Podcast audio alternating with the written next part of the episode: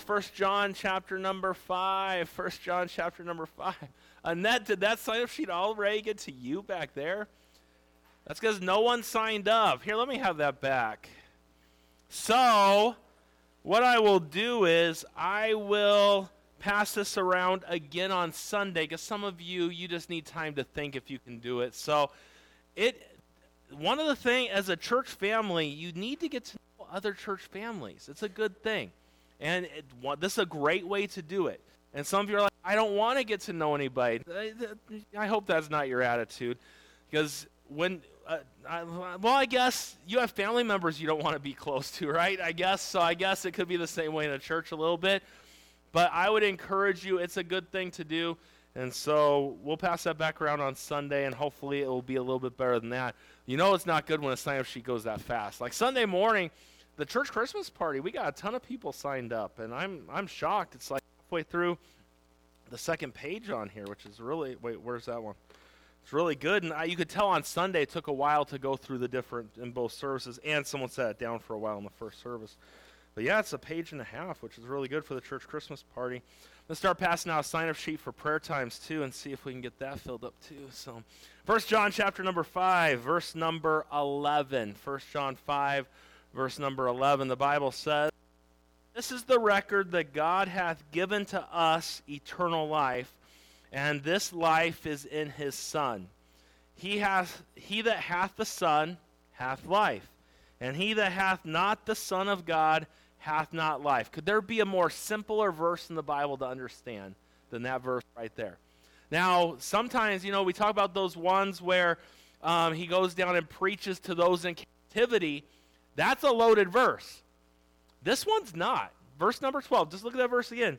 He that hath the Son hath life, and he that hath not the Son of God hath not life. And you know, you might be able to question, well, who, what Son? Then the second part of the verse says the Son of God. It makes sense to you. And then we look at verse number 13 These things have I written unto you that believe on the name of the Son of God, that ye may know that ye have eternal life and that ye may believe on the name of the Son of God. And uh, one of the reasons the Bible was written for us was so that we could know that we have eternal life. We look at First John. Why was First John written? So that you can know that you have eternal life. Sadly, there are many people that call themselves Christians who don't have the assurance of their salvation. And I love singing a song like we did on Sunday Blessed Assurance, Jesus is mine. What a feast of glory divine. There are a lot of people that aren't sure about that. Now, I believe, and uh, I don't know how deep I'll get into it tonight, but I think that some people just haven't been taught right. And I think they're saved. When you trust Jesus Christ and you put your faith and trust in Him, you are saved. Now, if you are saved based on your works, then no, you're not saved. But that's where sometimes people get caught up on this thing. Well, what do I have to do to keep myself saved? There's the problem. You can't keep yourself doing anything. The, only, you know what you can do with yourself? You can get yourself in trouble. And you can keep getting yourself into trouble. But if you were depending on yourself to keep yourself saved, then boy, that's going to be a hard life. As we look tonight, and we'll go through a lot of different things, you really have Christians split up in two groups when it comes to eternal security. You have the Calvinistic side of it, and you have the Arminian side of it. And the Arminian side of it, and I would say there's a lot of Pentecostals down this road, that they have to do something in order to be saved. They have to keep themselves saved.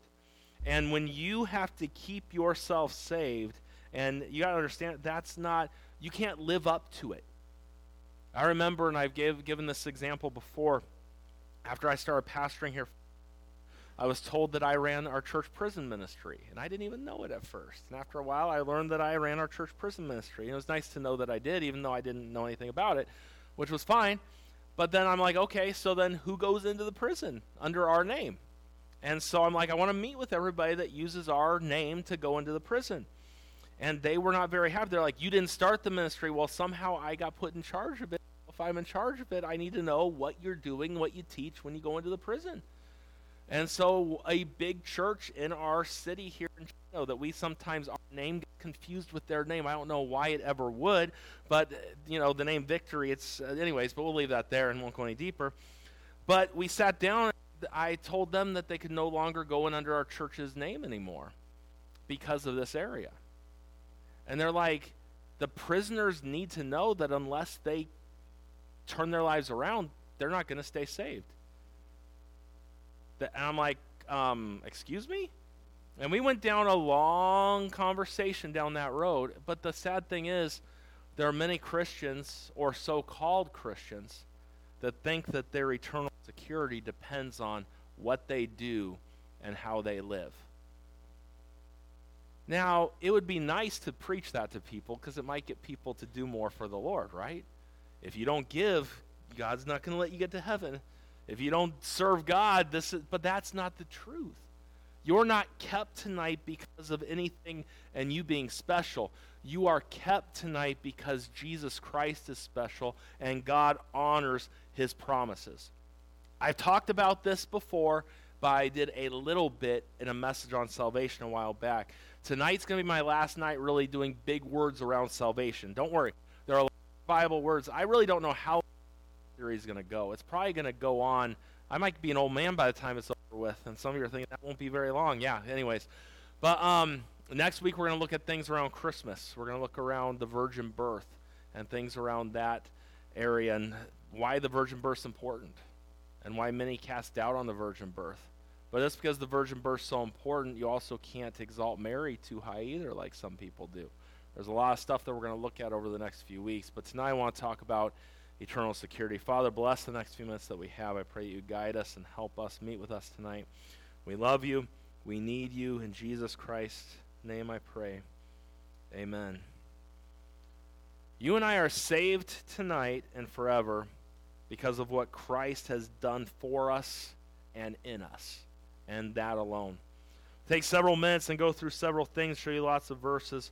Number one, as we dive into our notes, I want to give you some Bible reasons for the eternal security of the believer. What the Bible has to say.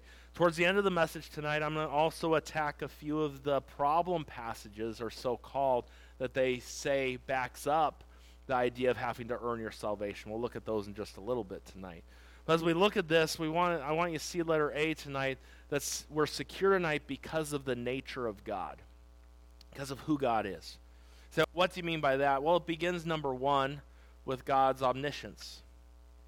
The Bible tells us in Romans chapter number 8, verse number 29, For whom he did foreknow, he also did predestinate to be conformed to the image of his Son, that he might be firstborn among many brethren. Ephesians 1, verse number 4 tells us, According as he hath chosen us in him before the foundation of the world, that we should be holy and without blame before him in love. So you look at those two verses right there. If God foreknew who would be saved, how is it possible to lose that? You can't. And so think of God's omniscience. Number two, we think of his omnipotence. He's all powerful tonight. When we think about how powerful God is, we think about the fact that he's the one who keeps us saved. Look what the Bible says, 2 Timothy chapter number 1 verse number 12. For the which cause I also suffered these things. Nevertheless, I am not ashamed, for I know whom I have believed, and I am persuaded that he is able to keep that which I've committed unto him against that day. Do you see? He's able to keep. Do you see that right there? Look what the Bible says in Jude chapter 24. No, chapter verse 24. There's only one chapter there. Now unto him that is able to keep you from falling and present you faultless before the presence of his glory with exceeding joy. Do you see? He's able to keep you from falling. This is Christ is talking about. Bible tells us in Philippians 1, verse number 6, being confident of this very thing, that he which hath begun a good work in you will perform it until the day of Jesus Christ. You see, what he starts, he finishes. Bible tells us in 1 Peter 1, verse number 5, that we are kept by the power of God through faith unto salvation, ready to be revealed in the last time. Bible tells us in Hebrews 7 verse 25, wherefore he is able also to save them to the uttermost that come unto God by him, seeing he ever liveth to make intercession for us tonight. One of the reasons that we are saved and why we're secure is because of God's nature. He's omniscient, he knows all things. He's all powerful tonight. Number 3, he's righteous. He's righteousness. And the Bible tells us in Romans 8, verse number 1, it says, Therefore there is no condemnation to them that are in Christ Jesus, who walk not after the flesh, but after the Spirit. You see, why is there going to be no judgment on my. Now, this is the thing. We're all going to stand before God someday. The saved are going to stand before God, and someday the unsaved are going to stand before God. Two different judgments. You have the judgment seat of Christ and the great white throne judgment. I don't want to be a part of the great white throne judgment. I want to be a part of the judgment seat of Christ. And the judgment seat of Christ, we're going to give an account for what we've done in this life, and our works are going to be tried by fire. The Bible talks about that. And what foundation we've laid and what we've done with what the Lord's given to us. But when I get there, I'm not going to be judged on my sin. Because of the righteousness of Christ, it is on my account. When God looks at Brian Patterson's account tonight, he sees Jesus Christ's righteousness. He does not see Brian's sin. And there's a lot of it there, and I'm glad he doesn't see that. I'm glad he sees the righteousness of Christ. Once sin has been judged and paid for, you got to understand, Jesus paid it. We talked about this on Sunday morning. The reason why I'm not being judged for my sins when I get to heaven someday is not because there's anything special about me. I put my faith and trust in Jesus Christ. He paid the price. And those that end up someday in hell and that are there now are in hell because they chose to try and pay for it themselves. And they're going to spend all eternity trying to pay for it and trying to pay for it, and they will never pay their penalty because Jesus is the only one that could do it. We see number four, we see because of God's love. God's love. And in God's love, the Bible tells us in 2 Peter 3, verse number 9, the Lord is not slack concerning his promise, as some men count slackness, but is long suffering to us, we're not willing that any should perish, but that all should come to repentance. Bible tells us these are great verses here. John chapter 6, verse 37. Wherefore he is able also to save them to the uttermost that come unto him by God seeing he ever liveth to make intercession for them. Verse 39. And this is the Father's will which hath sent me, that of all which he hath given me, I shall lose nothing, but should rise it, uh, raise it up again at the last day. You see the fact that once he's got it, he's not going to let it go. He loses none. You don't one day get into the Father, you don't one day get into the Father's hand or get set in, in Christ Jesus and, oh, where did you go? Oh, you sinned, so you got away from me. It doesn't work that way. He loses nothing. We're kept by Him. We see that we're secure because of the nature of God. We see, letter B tonight, that we're secure because of the nature of salvation. When we think about salvation, there are several things I want you to think about salvation here tonight. We see number one that salvation is a birth. Do you realize that? You're all you were all born in this room, right? Can you be unborn tonight? You can't, right? So what did Jesus tell Nicodemus? Ye must be born again. And the day that we get saved, the day we come to God, again, the Bible tells us, John 3, verse 5 and 6, Jesus said, Verily, verily, I say to thee, except a man be born of water and of the Spirit, he cannot enter into the kingdom of God. That which is born of the flesh is flesh, and that which is born of the Spirit is spirit. So you cannot be unborn once you've been born. Anybody want to argue that one? You can't argue it. Salvation's a gift. Salvation's not a loan to be paid back, it's a gift. Isn't that what the Bible teaches us? A gift is something the receiver does nothing to earn it.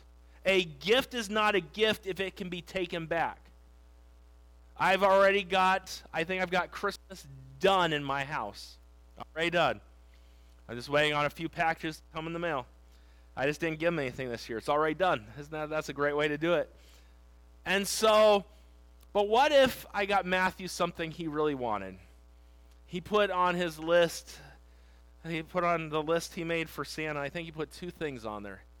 Put something like, and this is this is a good kid right here. A Padres baseball hat and a Charger beanie. Man, somebody's training that kid right. So let's just say that Santa brings him those, and then he's bad, and then Santa takes him away. That's not a gift. I don't give you something expecting something in return or to be able to keep back. It's given to you. Now, there are people out there that do give things and expect it to be given back. Or they you aren't taking care I'll, I want that. No, if you if you give something to someone, you've given it. It's a gift. Take your paws off of it and just relax. Don't give it away then if you don't want that. I had someone come to me a while back in church, been a few years, so I can give stories like this. Like, Pastor, I gave so and so this, and then they sold it. You gave it to them. Once you give it to someone, they can do as they please with it. When I was in Anna, I guess they thought California gave me they gave me an old pickup truck. It was a good little truck. Did me good while I was there. When we were getting ready to move, I didn't think it could make it all the way down here. And so I went to, up to them and I'm like, I'm thinking about I'm if you want, you can have it back or I'm probably going to sell it to get a different vehicle. Like I gave it to you. It's yours to do whatever you want to with it. That's what a gift is, right? If if it's not if if salvation's a gift, then you got it's not a loan. You're not paying it back. It's a gift. The bible tells us ephesians 2 8 and 9 for by grace are you saved through faith and that not of yourselves. It is the gift of god not of works lest any man should boast. Romans 6 23 for the wages of sin is death but the gift of god is eternal life through jesus christ our lord salvation is a gift given to us from god N- number three, salvation is a satisfaction. Do you realize that? What did Jesus say to the woman at the well? John 4 14. But whosoever drinketh of the water that I shall give him shall never thirst. But the water that I shall give him shall be, um, the water shall give him shall be in him a well of water springing up into everlasting life. And salvation, it satisfies you take of salvation from the Lord, you're never going to thirst again. Now, we could say maybe you went a little crazy on the snack tonight. And you're like, oh, I'm so full, I'll never eat again. No, that's not true. Later on tonight, you'll be going to the refrigerator, getting something out of the refrigerator. Or tomorrow morning, you will eat again. Or, oh, I drank so much, I just can't drink any more water or milk or whatever, soda, not other things. I just can't drink anything else. And then later on, you'll be drinking something else because it never satisfies completely.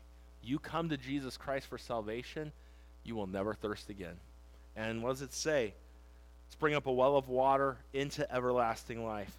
Bible tells us in John 6:35, and Jesus said to them, I am the bread of life. He that cometh to me shall never hunger, and he that believeth on me shall never thirst.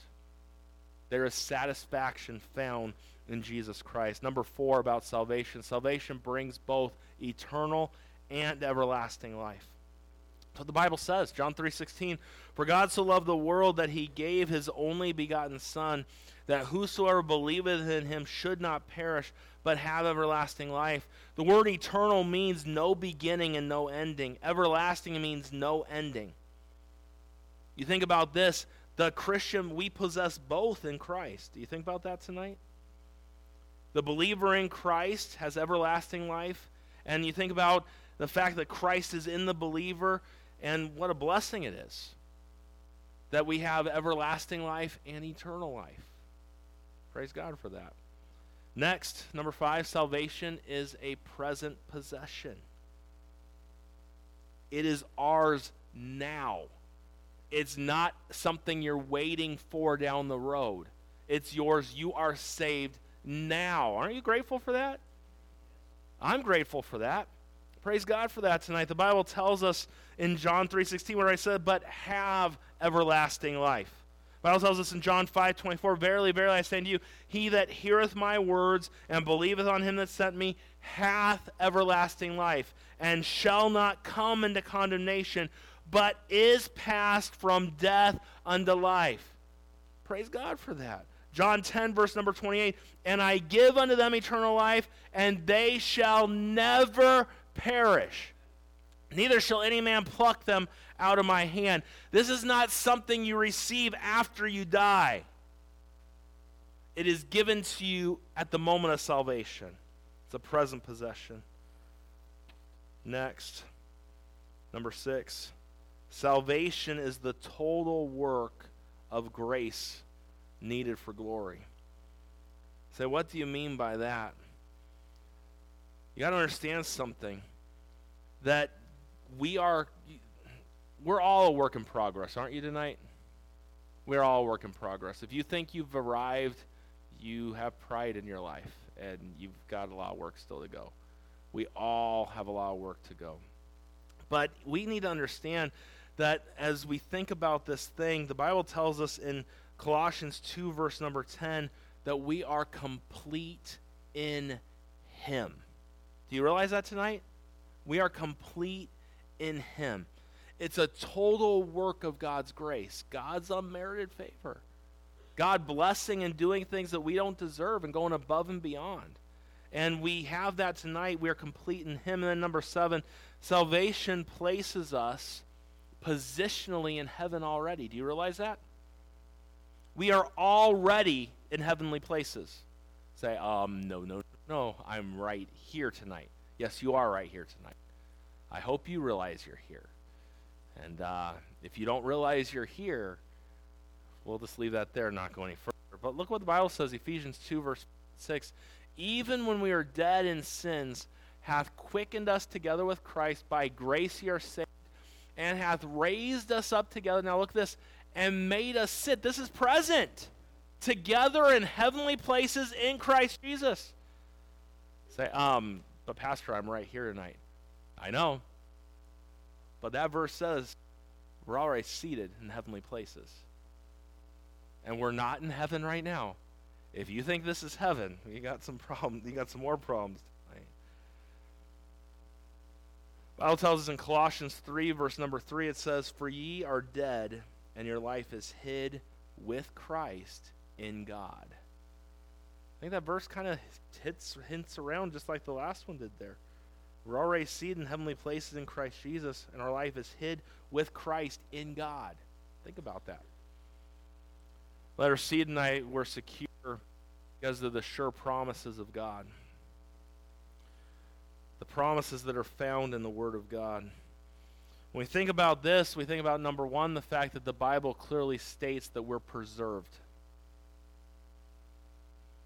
The Bible tells us in Jude, verse number one Jude, the servant of Jesus Christ and the brother of James, to them that are sanctified by God the Father and preserved in Jesus Christ and called. Do you see that? Sanctified by God the Father set apart, sanctified by God the Father, and preserved in Jesus Christ and called. Doesn't get any better than that. Bible tells us in Psalm 31, verse 23, O love the Lord, all ye his saints, for the Lord preserveth the faithful and plentifully rewardeth the proud and, and plentiful plentifully rewardeth the proud doer. See the fact he preserveth the faithful. You say, well, you have to work. No, no, no, no, no. We are in him. And you got to remember that's an Old Testament verse right there. I give you a little bit more thoughts there, but we'll keep going. The Bible clearly states we're preserved. Number two, the Bible says that we're sealed. When I was in Bible college, well, actually, no, when I first started, well, in Bible college I did, but when I first started pastoring here, I worked at Central Freight over by the 60 and the 15 interchange over there. And I remember my very last day working as I'm getting ready to leave, cops are walking in at the same time. Now, you know, the first thought in my mind is I could just walk out and I don't even know what happened, but you're like, just peeking around to see what happened because we had to all go through metal detectors and things, so it was going to be safe and everything would be all right. So, so I wasn't worried that someone there had something that they brought in. Well, we go over there. Uh, well, I listened in, and I the man there I knew him real well, and we talked after the fact. But the night shift, one of the uh, one of the guys that was the lead for the night shift, the outbound, the inbound, was doing this little thing where he was breaking the seals on the truck and stealing a bunch of electronic equipment with several workers. And what they would do is they would go back on the record and change the seal number to match the new seal that they put on the truck. Because the way it works is when you when I would load a truck, when the truck was finished, I would take a seal and I would seal the truck. And then my boss would come over and look that that seal matched the number that was on the paperwork that was given to the driver when they left. And it had to match. And then when the spotter helped them hook up and pull out their trailer, they checked that seal one more time. It's supposed to stay sealed till it got to the location, and then once they opened that up at the location, they had to make sure the seal was the same. So if I was doing inbound stuff, I had to do it that way, or outbound, same thing. I had to make sure the seals matched. Seal match, that meant the truck had been sealed, right? And that meant the freight was there. The Bible says that in Jesus Christ, the fact that we're sealed, the Bible tells us in Ephesians 1, verse 13 and 14, in whom ye have trusted, that after ye heard the word of truth, the gospel of your salvation, in whom also after ye believed, ye were sealed with that Holy Spirit of promise, which is the earnest of our inheritance until the redemption of the purchased possession unto the praise of his glory. You are sealed with the Holy Spirit of promise. And uh, you think about Old Testament, think about David. Remember how David had, um, oh man, Bathsheba's husband, Uriah? Was it Uriah? Uriah. I, and so he, remember, he took a letter out, to his own letter, his own death letter. It was sealed by the, he couldn't look at it. He was carrying his own death letter. Think about that one. What a great David was. And David was a good man, but that was not a good, I'm, I'm, that was not a good time in David's life. But the Lord has sealed us. The Bible tells us in Ephesians chapter number 4, verse number 30, and grieve not the Holy Spirit of God, whereby ye are sealed unto the day of redemption. You're sealed tonight till the day of redemption. The sealing is divine, it's by the Holy Spirit of God. The presence of the Holy Spirit's uh, how do I want to word this? The presence of the Holy Spirit in a Christian's life is a personal guarantee of heaven. How do you know you're a child of God? Because the Spirit working in your life. That's one of the ways that we know tonight that the Spirit's there and working in our lives. And the Bible says that the sealing is until the day of redemption, not until the day of backsliding or the day you fall aside, right? You're sealed unto the day of redemption. You're signed, sealed, and delivered. Think about that way right there. You're signed in the blood of the covenant. You're sealed by the Holy Spirit of promise and delivered, yet future, the redemption of the body with the Lord. Signed, sealed, and delivered. We think about next, number three, that the Bible says no one can take us from God. You know the Bible says that? John 10, verse number 28 and 29. And I give unto them eternal life, and they shall never perish, neither shall any man pluck them out of my hand. My Father, which gave them me, is greater than all, and no man is able to pluck them out of my Father's hand. Do you know we could really take the breakdown of that word? Satan can't get you out of, the, out of God's hand. No one can. You can't get yourself out of God's hand. No one can get you out of the grip of God's hand. When we think about that, that leads to point number four the fact that the Bible says nothing can separate us from God's love. I was getting ready, I, I was doing a funeral a while back, a memorial service, and someone came up to me and they were talking about a family member of theirs that committed suicide. And they're like, I just hate the fact that they went to hell because they committed suicide. And you know that's not Bible. That's Catholicism. That's where that comes from. That is not Bible though. Look at what the Bible says in Romans chapter number. Now, I'm not telling anyone to go commit suicide. It's one of the most selfish things a person could ever do to their family and those people that know them. Look what the Bible says. Who shall separate from the love of Christ? Shall tribulation or distress or persecution or famine or nakedness or peril or sword, as is written, for thy sake we are killed all the day long. We are counted as sheep for the slaughter. Nay, or knowing all these things we are more than conquerors through him that loved us. For I am persuaded that neither death, nor life, nor angels, nor principalities, nor powers, nor things present, nor things to come, nor height, nor depth, nor any other creature. Basically, Paul is that there is nothing that can separate us from the love of God which is in Christ Jesus our Lord. I sinned, so now I can't go to heaven. No, nothing can separate you from the love of God. We give ourselves too much credit on things. Like, we really matter that much. You really don't. We really don't matter that much. We think too much of ourselves. We do better to think a lot less of ourselves than what we do. Nothing can separate us from God's love. And we see, number five, that the Bible says that we're predestined to be conformed to Christ. Isn't that what the Bible teaches? For whom he did foreknow, he also did predestinate to be conformed to the image of his Son, that he might be firstborn among many brethren. 1 Corinthians 15 49. And as we have bore the image of the earthly, we shall also bear the image of the heavenly. Philippians 3:21 Who shall change our vile body that may be fashioned like unto his glorious body according to the working whereby he is able even to subdue all things unto himself 1 John 3:21 Beloved, if our heart condemn us not, then we have confidence towards God. When we look at these things, God's already declared the future and our destiny for us. So, oh, I'm going to mess up what God's doing. You can't mess up what God's doing. Say, but I have a free will. I can do as I please. You can't mess up what God's doing. You can't. There's more I could say there, but we'll go a little bit further. Let's keep on going here tonight. Number two, Roman numeral number two.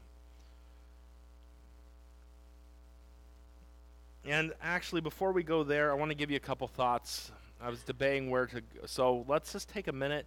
One of the things, there are some passages of Scripture that people will take and say that this is where you can lose your salvation.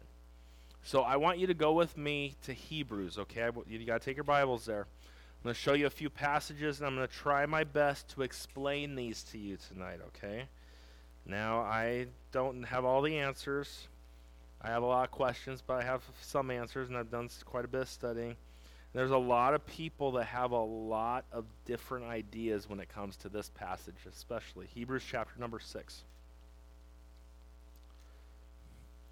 So you have both sides of the fence on this one. You have those that say that these are saved people that fall away and lose their salvation. And then you have people who say they were never saved in the beginning and they never had salvation. And I think both those answers are wrong on this one. Hebrews chapter 6, look down at verse number 4, and I'll explain to you why. It says, For it is impossible for those who were once enlightened and have tasted of the heavenly gift and were made partakers of the Holy Ghost, and have tasted the good word of God and the powers of the world to come, if they shall fall away, to renew them again unto repentance, seeing they crucify to themselves the Son of God afresh and put him to an open shame. So there are those out there that look at that passage and say that these were people who were saved and then they've fallen away and you can lose your salvation. That's a common teaching from this passage. A lot of Baptist brethren would take this passage and say, well, they were never saved, and that's why they have fallen away because they were never saved. And they would use the example, a great example they would use would be on Sunday nights, we're talking through the book of Acts, right? So remember how Stephen is preaching there and all the Jews are hearing? They're hearing the truth, and they reject it. They heard it, but they never received it. I don't believe it's saying that here. Look what the Bible says, and let's just see what the Bible has to say. For it's impossible for those who were once enlightened. If you're enlightened, can you be unenlightened? I don't think so. If you've tasted of the heavenly gift, can you all of a sudden lose that heavenly gift? If you are made partakers of the Holy Ghost, I think you'd have to be saved to be a partaker of the Holy Ghost, right? I think so. Keep on reading. And have tasted the good word of God. I don't think someone can taste the good word of God if they aren't saved. You might get convicted by it, but that's about as far as it's going to go. And the powers, and if they shall fall away. So, what is this saying right here? Have you ever been around somebody that gets saved like every couple of years?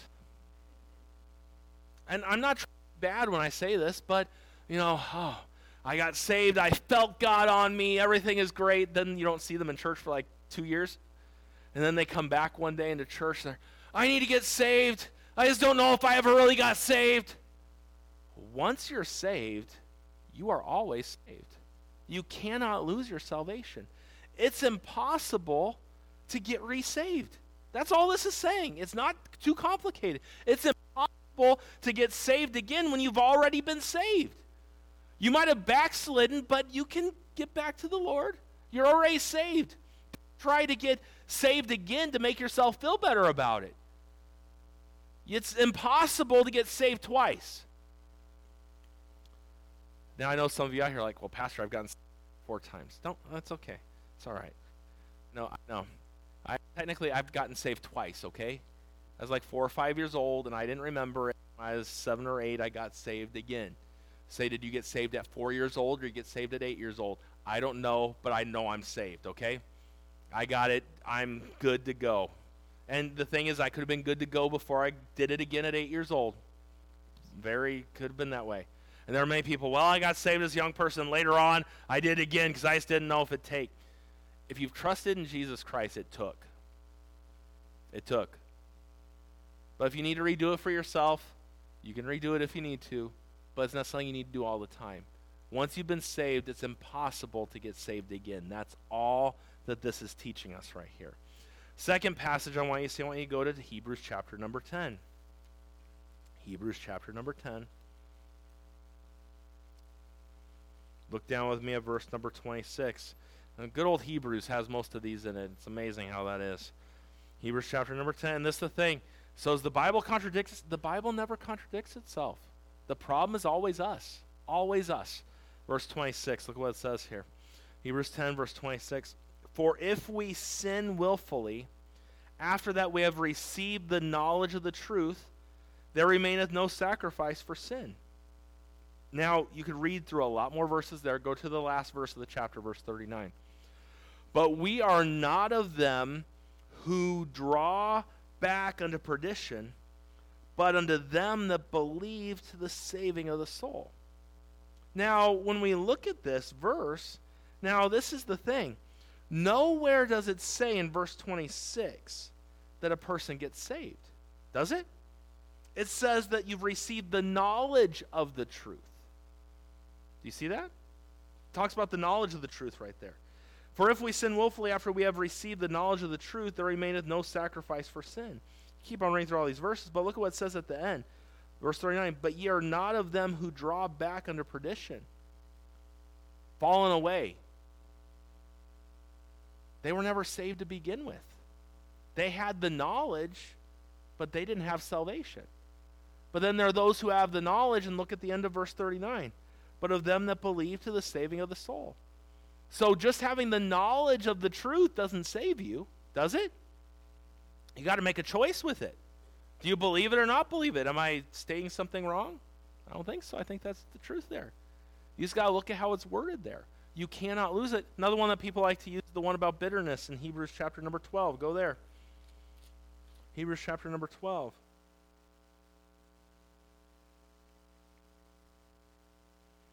It says, looking diligently lest any man fail of the grace of God, lest any root of bitterness springing up trouble you, and thereby many be defiled. Is this verse talking about God's grace in salvation? or God's grace in the way we live our lives? I think this is talking about the way we live, right?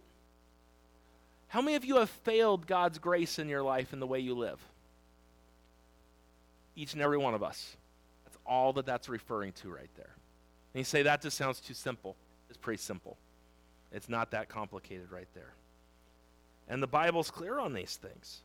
So, in all reality, the three passages that they go to most to talk about losing salvation were the three I just gave you. And they all three can be refuted pretty easy. Now, others might give you other verses. You know, we could go, a great example, I have people often that they'll come to me and they're like, I just don't believe in eternal security. And I'm like, I feel bad for you, honestly. Because if I had to worry every time I did something, I it would be a tough life to have to worry every time. I feel bad for people that don't have eternal security. And Satan wants us to have those doubts. You're never going to be any good for God if you're only worried about your assurance of salvation. Because you're going to be worried about keeping, and that's, the, that's what the devil wants. But I think about the prodigal son. Now, I've heard the prodigal son is about salvation, it's a son. You're not a son till you get saved. Right? So a son backslides and leaves his father. His father goes nowhere. He's where he's always been. And when the son gets right, he comes home. When he comes home, is he no longer a son? He says, I don't, I don't have to be a son, I'm no longer worthy to be called a son. I'll be as a servant. No, no, no. You're my son. Give him the best robe, put the ring on his finger. I think that talks about it right there. A lot of different things we could look at there. If you got more questions about that, we go deeper into that later. Number two, Roman numeral number two. We see the believer's assurance of salvation. Man, one of the greatest verses in all. And I say there are a lot of great verses. There, the Bible's full of great verses, but this one is so good. Titus 1, verse number 2. In hope of eternal life, which God that cannot lie promised before the world began. God cannot lie. That's where people say God can do anything. Not technically true. He can't lie. He can't sin. Goes against his nature. So there are some things that God cannot do. But that's a blessing right here because God can't lie.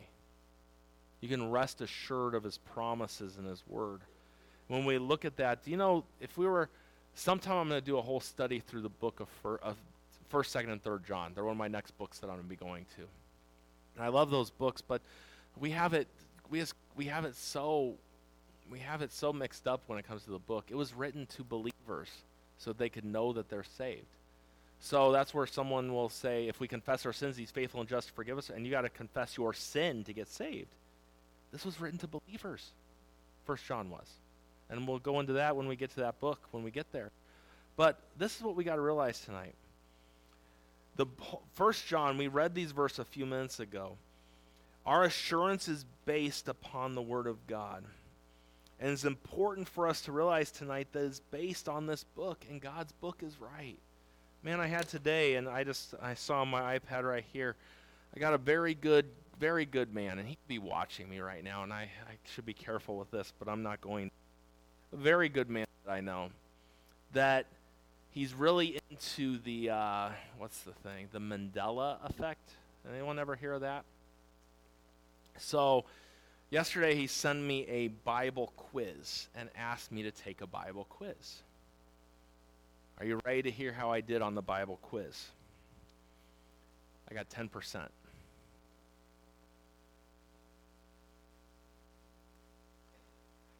I got 10%. Say, okay, so let me, let me tell you this. If you were to take this Bible right in my hands right here, the answers I got were 100%. But according to this quiz, over time, people have changed what the word says. And I'm like, and I sent a nice long message today.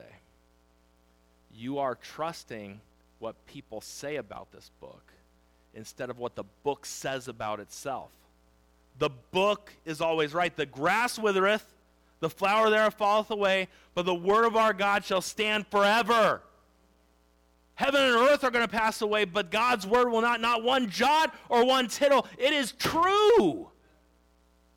Why would I doubt what this book says? And I get, and with even with this guy, I get accused of, you're just blinded to the book. Yeah, duh! I'll be blinded to the book all day long. But that's not how I remember it. I'm going to trust my brain over this book. Never. The book's always right. Trust it, believe it. It's right. God doesn't lie. It's what you get for sending me a text during church, too. That's why that even came out right there. He's a good man, though, and he needs to, I just pray and get that stuff figured out in his life. But as a believer, we think about our assurance. The, sh- the assurance of our salvation is very important because if you don't have it, you're never going to grow into what God wants you to be. You're going to be doubting it, doubting it, and never growing. That's why First John was written, so they could know they have eternal life. I always get fearful when I start pounding on this thing. I just pray that it holds up to my pounds. We see, when we talk about believers' assurance of salvation, we see letter A, the fact that we have Christ, or I have Christ. 1 John 5 12, He that hath the Son hath life. I am confident tonight that I am saved because I have Jesus Christ. If I didn't have Jesus Christ, I would not be confident of having life. But I am assured of my salvation I, because I have Jesus Christ. Number two, I have the witness of the Spirit. You know, there are every once there are times where I doubt. How many of you have ever doubted? Let's be honest. How many of you have ever doubted your salvation? think to yourself, am I really saved? And then I start thinking about all the times the Spirit bears witness with my spirit that I'm a child of God. If I am doubting my salvation, I go back to August 17th of 2002 when God called me to be a pastor. God's not going to call somebody who's saved, is he? No. Or how about when I'm studying a message and there's strong conviction from the Spirit of God in my heart in the Word of God? An unsaved person's not going to have that conviction, right? There'll be some conviction maybe to get saved, but what you do with that depends on how far that goes. But the Spirit of God, I know tonight that I'm saved because I have Jesus Christ. I have the witness of the Spirit. The Bible tells us in um, 1 John chapter 3, verse 24, and it says, And he that keepeth his commandments dwelleth in him, and he in him. And hereby we know that he abideth in us by the Spirit which he hath given us. 1 John 4 13. Don't you think that John was writing to some people that had some doubts that need to get some things fixed? I think he was. And, uh, and you say, when are you going to do this series in, through First John or and those? Whenever, whichever one gets done first of the ones I'm doing right now, this is the next place I'm going. So, unless the Lord comes. So, Sunday mornings, where are we at on Sunday mornings? I don't even remember where we're at. First Peter. We're probably going to get through P- the Peters before we get through Acts. Acts is going to be quite a while. So, probably a Sunday morning series. But, anyways, um, verse chapter 4, verse 13. Hereby we know that we dwell in him and he in us because he hath given us his Spirit. Romans 8 16. The Spirit itself beareth witness with our spirit that we are the children of God. You see, tonight we have assurance because we have Christ we have the witness of the Spirit, and then we love the brethren. Pastor, I don't love the brethren. I don't want to do a Christmas gift for any of them. I don't want to spend time with any of them. I want to come to the Christmas party. I want to come to church, leave, and never talk to anyone there. I just want you to know what the Bible says, okay? 1 John 3, verse number 14 we know that we have passed from death unto life because we love the brethren. He that loveth not his brother abideth in death. That is the Bible, right there. Say, I just. Uh, I can't get any. That's one of those verses. First John, there's so there's so many verses that are just like they're so easy to get. We should love one another. The shalom I know my disciples if you love one another. Isn't that what the Bible says? You know how I know tonight that I'm saved? Because I have Jesus Christ, the witness of the Holy Spirit in my life, and I love God's people. I might get irritated or ticked off at some of God's people, but I love God's people. Nothing greater than being a Christian. There's nothing greater than resting securely in my salvation because of Jesus Christ and what he's done. And I would encourage you to get your eyes off yourself and get your eyes on who Jesus is. And realize if he can save you, he can keep you.